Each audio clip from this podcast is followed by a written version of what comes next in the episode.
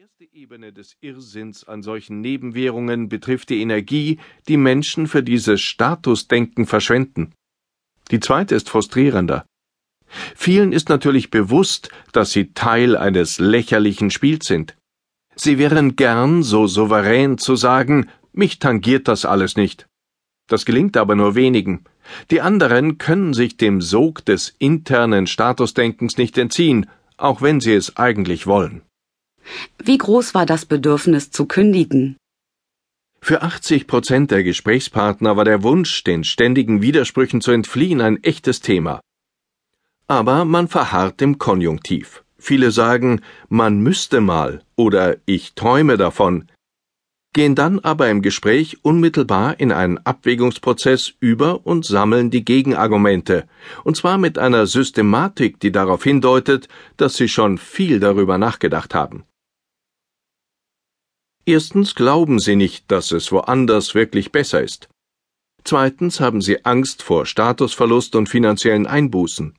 Und drittens, das hat uns stark gewundert, zweifeln viele Führungskräfte daran, dass sie woanders ebenfalls Erfolg haben. Unterm Strich führt das dazu, dass sich die Leute trotz Frustration mit der Situation arrangieren. Einige haben offen zugegeben, dass sie tagsüber Engagement simulieren und ihre Kreativität eben in der Freizeit ausleben. Aber fast noch spannender waren die Gespräche mit den restlichen 20 Prozent. Warum? Weil das oft Leute waren, die unsere Fragen nach den Fehlern im System gar nicht verstanden haben. Sie ließen überhaupt keine Selbstzweifel erkennen. Sie fanden alles top. Sich, ihre Aufgabe, ihre Stellung, die Produkte und das Unternehmen sowieso. Kurzum, am wenigsten Probleme mit dem Unsinn scheinen die Kollegen zu haben, die vor Selbstbewusstsein kaum laufen können. Wie kommt denn der ökonomische Verstand zurück in die Organisation? Unterm Strich kreisen die Lösungsvorschläge immer um drei Ansätze. Der erste fragt danach, wie langfristige statt kurzfristige Erfolge belohnt werden können. Denn Boni zum Beispiel motivieren rational denkende Menschen zu langfristig unsinnigen Entscheidungen.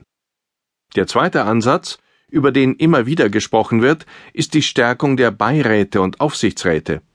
In vielen Konzernen werden bei Misserfolgen lieber Teams ausgetauscht als jene Leute an der Spitze, die es verbockt haben. Es braucht ein stärkeres Gegengewicht, um die personellen Ursachen des Irrsinns zu beheben. Und drittens gibt es auf der Ebene der täglichen Zusammenarbeit eine Reihe sehr praktischer Ansätze, den Irrsinn systematisch zu reduzieren. Viele Maßnahmen finden sich im Lean Management und werden in kleineren Unternehmen schon lange vorgelebt, etwa weniger Meetings, Konferenzen im Stehen. Statt mit PowerPoint-Präsentationen mit beschreibbaren Tischen arbeiten. Als Führungskraft Fehler eingestehen. Gab es Reaktionen auf das Buch? Wir haben zuvor versucht, einen prominenten Manager für ein Vorwort zu gewinnen. Das ist uns nicht gelungen. Auch keine Führungskraft im Ruhestand. Namentlich möchte niemand genannt werden. Stattdessen erhalten wir jetzt reihenweise E-Mails von Konzernangestellten, die uns sagen, ihr untertreibt. Bei uns ist alles noch viel schlimmer. Falls ihr ein zweites Buch schreibt, füttere ich euch gern anonym mit Informationen.